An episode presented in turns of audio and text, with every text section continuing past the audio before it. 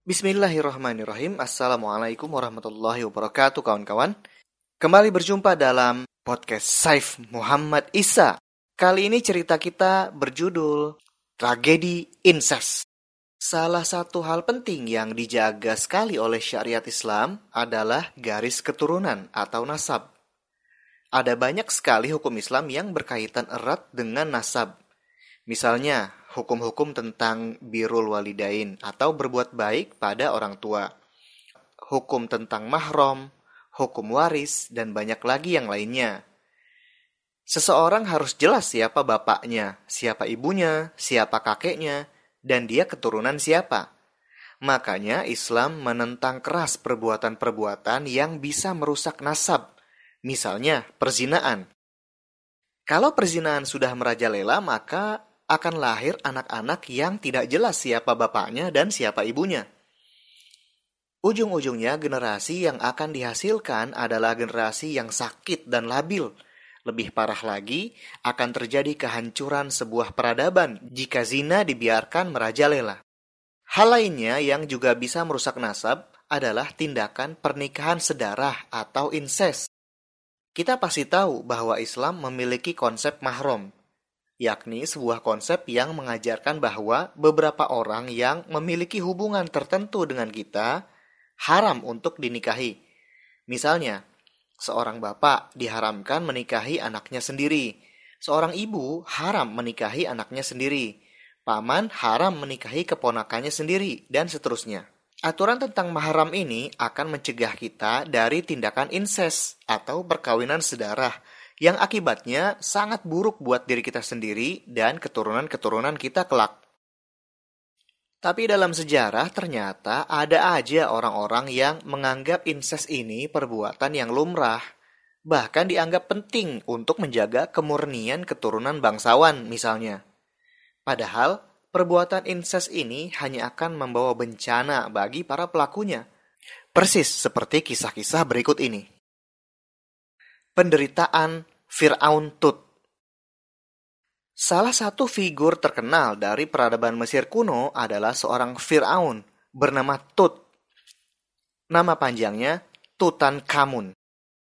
Waktu makamnya ditemukan dan berhasil digali pada tahun 1922, para awak media menerbitkan berbagai ilustrasi tentang Tut sebagai Fir'aun yang gagah, ganteng, six pack, berwibawa, maco, pokoknya lelaki ideal gitu deh. Para ahli sejarah pun menyodorkan berbagai teori tentang sebab kematian Tut. Ada yang bilang dia tewas karena jatuh dari kereta perang. Lainnya bilang dia tewas karena dibunuh. Semua spekulasi itu disodorkan pada suatu masa ketika teknologi tidak secanggih sekarang. Seperti biasa, seorang Fir'aun kalau mati akan diawetkan dengan cara dibuntel-buntel jadi mumi. Itu pula lah yang terjadi pada mayat Tut.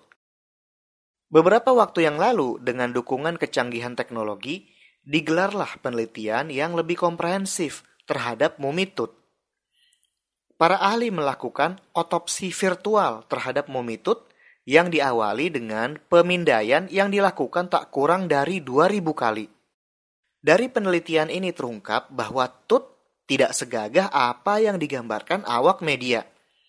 Dia mati muda pada usia kira-kira 19 tahun dan bentuk fisiknya pun aneh. Dengan, maaf, kecacatan di beberapa tempat. Walaupun dia seorang lelaki, ternyata dia memiliki pinggul yang besar dan lebar, seperti pinggul wanita.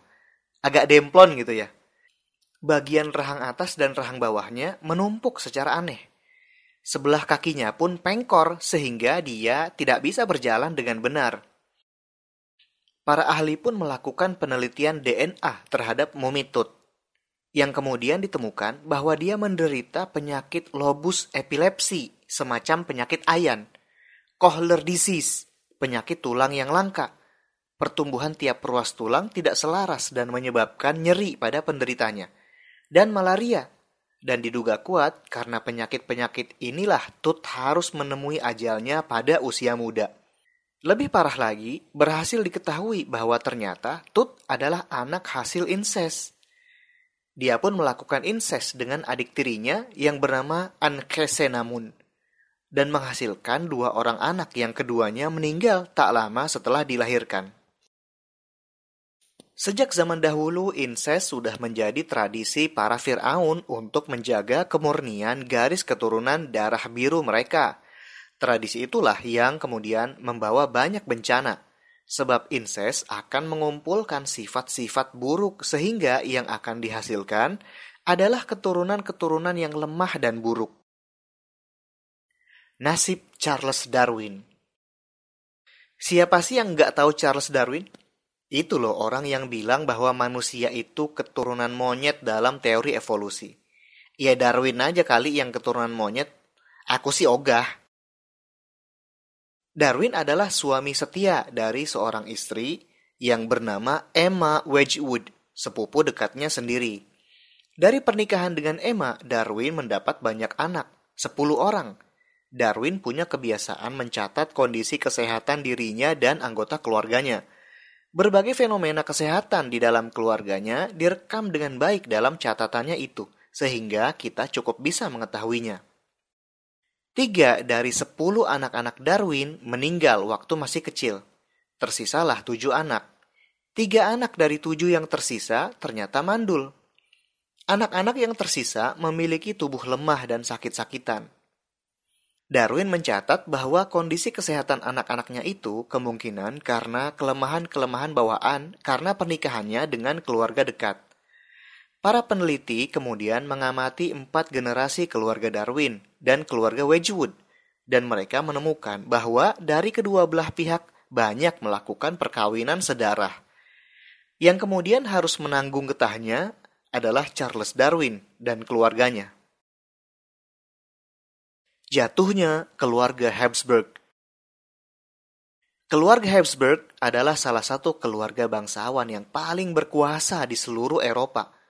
Mereka menguasai berbagai kerajaan dan menjalarkan kekuasaan mereka dengan cara pernikahan-pernikahan kerajaan dengan keluarga-keluarga kerajaan lainnya. Saking luasnya jejaring pernikahan kerajaan yang mereka lakukan, mereka sampai kebingungan harus menikah dengan siapa lagi – hingga akhirnya mereka melakukan perkawinan sedarah untuk menjaga kemurnian garis keturunan mereka. Keluarga Habsburg menguasai Spanyol dan dalam periode antara 1516 hingga 1700 Masehi telah terjadi 11 pernikahan dan 9 pernikahan di antaranya adalah inses. Para ahli mengamati bahwa perkawinan sedarah yang mereka praktikkan selama bergenerasi-generasi telah mengantarkan mereka pada kejatuhannya. Karena praktik inses ini, garis genetis mereka secara pasti terus memburuk hingga Charles II, keturunan laki-laki terakhir, secara fisik tidak mampu menghasilkan keturunan, yang kemudian mengakhiri kekuasaan Habsburg. Padahal tujuan mereka melakukan perkawinan sedarah adalah untuk menjaga kemurnian darah bangsawan mereka – Ternyata garis keturunan itu malah berakhir sama sekali. Begitulah jadinya kalau syariat Allah tidak diindahkan. Ujung dari segala-galanya adalah bencana. Yuk ngaji untuk makin memahamkan kita akan aturan-aturan Allah Ta'ala.